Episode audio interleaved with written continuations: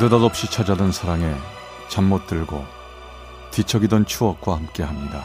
라디오 사랑극장 어느 날 사랑이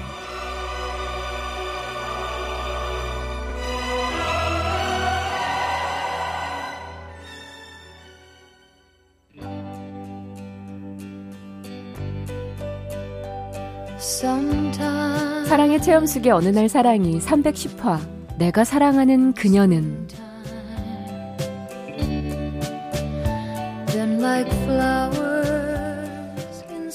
누군가 아주 아주 오래전 내가 기억할 수 있는 제일 오래전 일을 떠올려 보라고 한다면 저는 여섯 살의 기억으로 돌아갈 겁니다.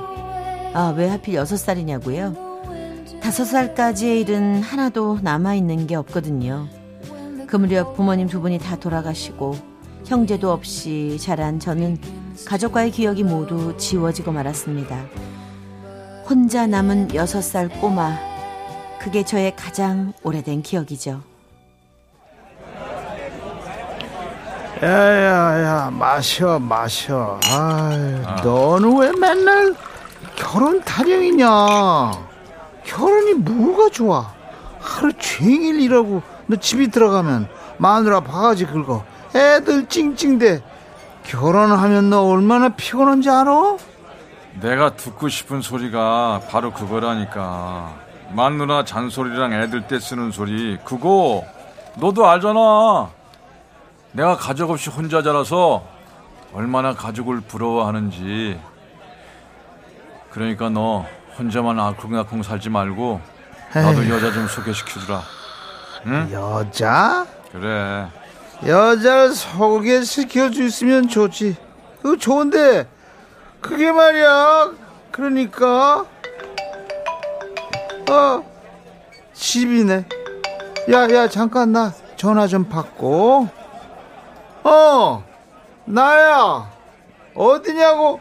어 나 지금 재환이 만난다고 했잖아. 뭐? 재환이 녀석이 외롭대잖아. 여태 장가도 못 가고. 재환이하고 오랜만에 한잔하는데 좀 봐주라. 슬금슬금 제 눈치를 보며 전화를 받는 친구 녀석 얼굴엔 짜증이 덕지덕지 붙었지만 전 부럽습니다. 그 녀석에겐 얼른 우리만의 보금자리로 돌아오라고 투덜대는 사람이 있으니까요. 전요 서른다섯 살이 되도록 늘 혼자 집에서 나오고 혼자 집으로 돌아갑니다. 아침에 집에서 나올 때 흔적이 그대로 남아 있다가 저녁에 저를 맞아주는 혼자만의 집 말이죠. 사노라면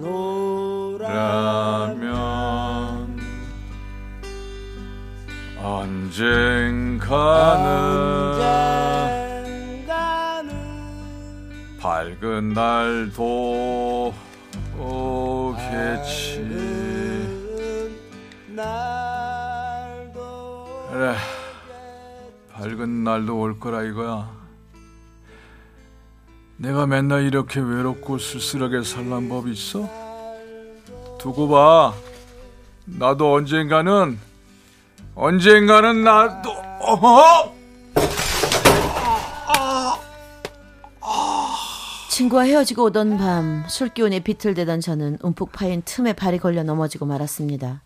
발목은 순식간에 퉁퉁 부어오르기 시작했고 걷기도 힘들 정도로 통증이 심해져서 밤새 끙끙 앓다가 다음날 병원으로 향했죠. 어허, 이거 좀 심한데요. 발목 인대가 파열됐네요. 입원하시고 당분간 아주 조심하셔야 됩니다.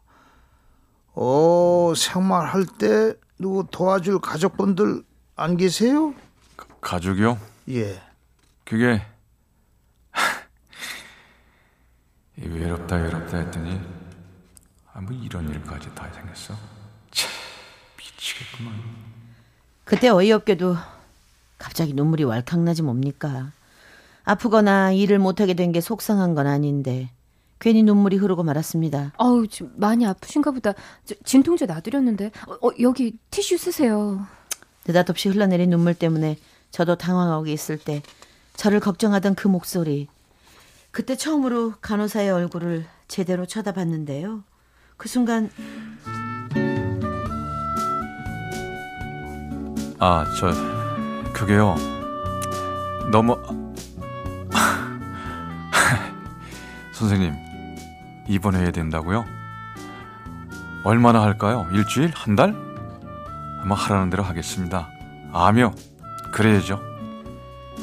그때 제 기분은 말이죠. 엄살쟁이가 돼도 좋고 못난 남자라고 해도 좋을 것 같았습니다. 어떻게든 그 이쁜 간호사의 얼굴을 오래오래 볼 수 있다면 뭐라도 할 판이었죠. 그렇게 저의 병원 생활은 시작됐습니다.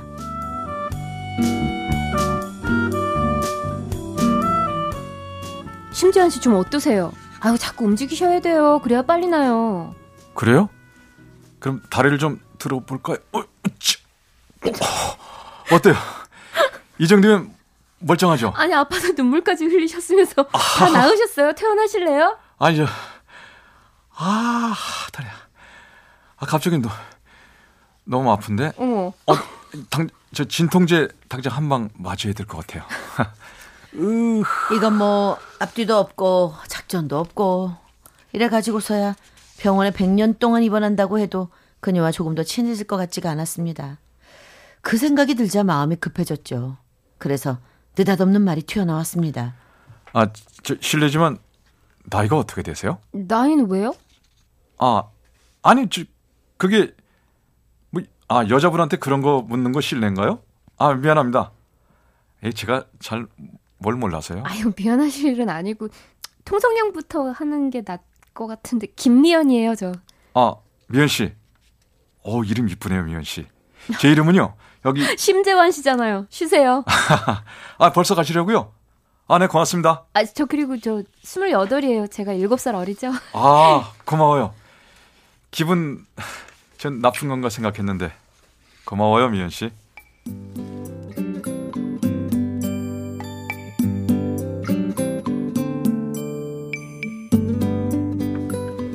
그 순간 제가 얼마나 실없이 보였을까요? 만약에 말입니다. 이 다음에 제 딸이 그때 저 같은 남자를 사회감으로 데려온다면 전 반대입니다.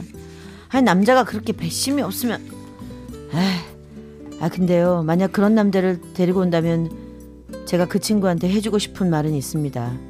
혹시 스스로 뭔가 부족하다고 느껴서 사랑에 소극적이라면 그럴 필요 없다고 사랑의 합격증엔 자격증이 필요하다 없다고 그 당시엔 저도 그걸 몰랐습니다. 가족이란 울타리가 없는 남자는 뭐든지 당당하기 어렵다고 생각했거든요. 식사 맛있게 하세요. 아우 할아버지 마저 드세요.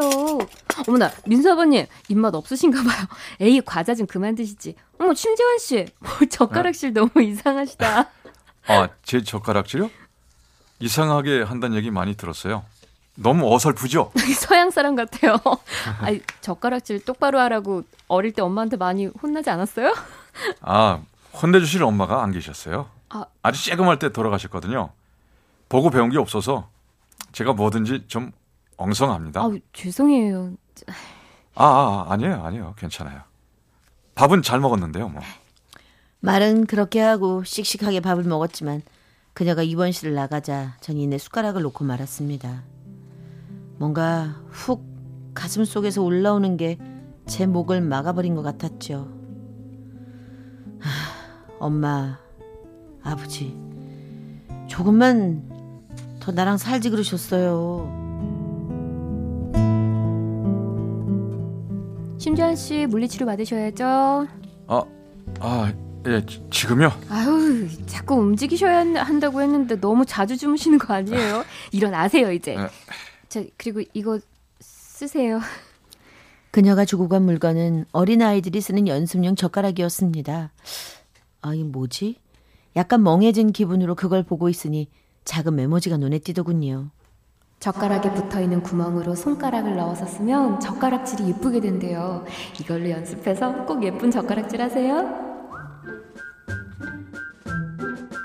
그날부터 전요, 그 젓가락만 썼습니다.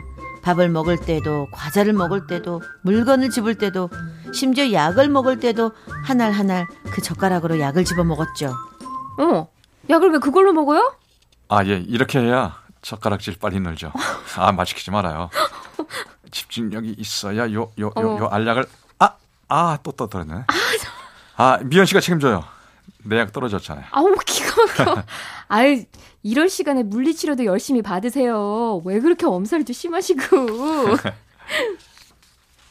저도 마음 같아선 열심히 운동을 하고 싶었습니다. 그렇지만 마음 한편에선 이런 걱정도 있었죠. 아니, 그렇게 열심히 했다가 생각보다 너무 빨리 태어나면 어떡해요? 미연 씨를 좀 더 보고 싶으니까 어쩔 수 없잖아요. 용감하게 고백을 할 수도 없고 그렇다고 그녀를 보지 않고는 견딜 수도 없는 시간들이 흘러갔습니다. 하지만 제 처지는 이 모든 상황을 마냥 기다려주진 않네요. 야, 재환아, 너 언제까지 입원하냐? 사장이 너 언제 오냐고 난리야 지금. 요즘 일이 밀려가지고 네 자리를 계속 비울 수도 없다고 그러는데 너 어떡하지? 어느 날 병문안으로 온 친구는 걱정스러운 표정으로 말했습니다.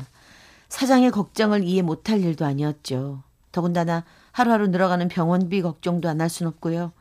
그래서 고민 끝에 전 퇴원을 좀 서두르기로 했지요. 드디어 퇴원 날 아침, 전 아침 식사 시간이 되길 기다렸습니다. 오늘 퇴원이시죠? 맛있게 드세요. 마지막인데. 저 기요, 에? 뭐, 뭐 좀 보여줄 게 있는데요. 자, 뭔- 자, 잠깐만요. 뭔데요? 말갛게 저를 바라보는 그녀 앞에서 전 젓가락질을 했습니다. 밥을 짚고 콩나물을 짚고 생선을 발라내고 유치원 아이가 엄마한테 검사 맞듯 그렇게 열심히 젓가락질을 했죠. 정말 열심히 연습했나 봐요. 저 감동받았어요. 감동받았어요? 네. 다행이네요.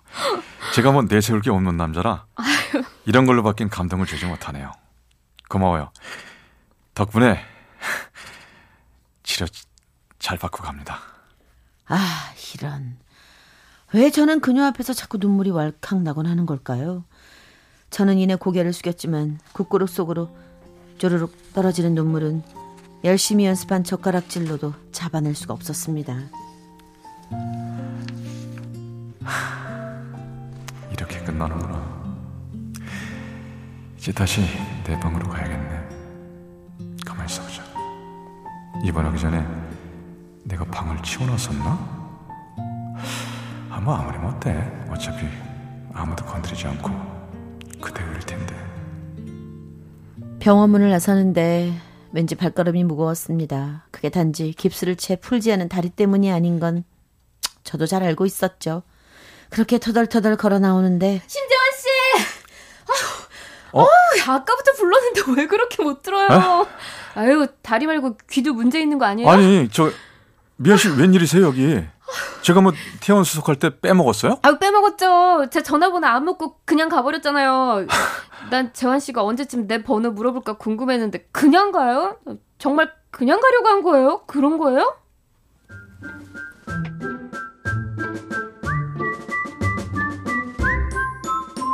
그날부터 10년이 흘렀습니다. 그녀는 저에게 젓가락질을 가르쳐 줬고 다리 재활 운동을 가르쳐 줬고 그리고 가족을 가르쳐 줬습니다. 늦게 들어가면 언제 집에 올 거냐는 잔소리를 하는 가족. 피곤한데 매달리며 놀아달라고 어리광 부리는 가족. 저에게 모든 걸 알려준 그녀는 지금 제 아내입니다.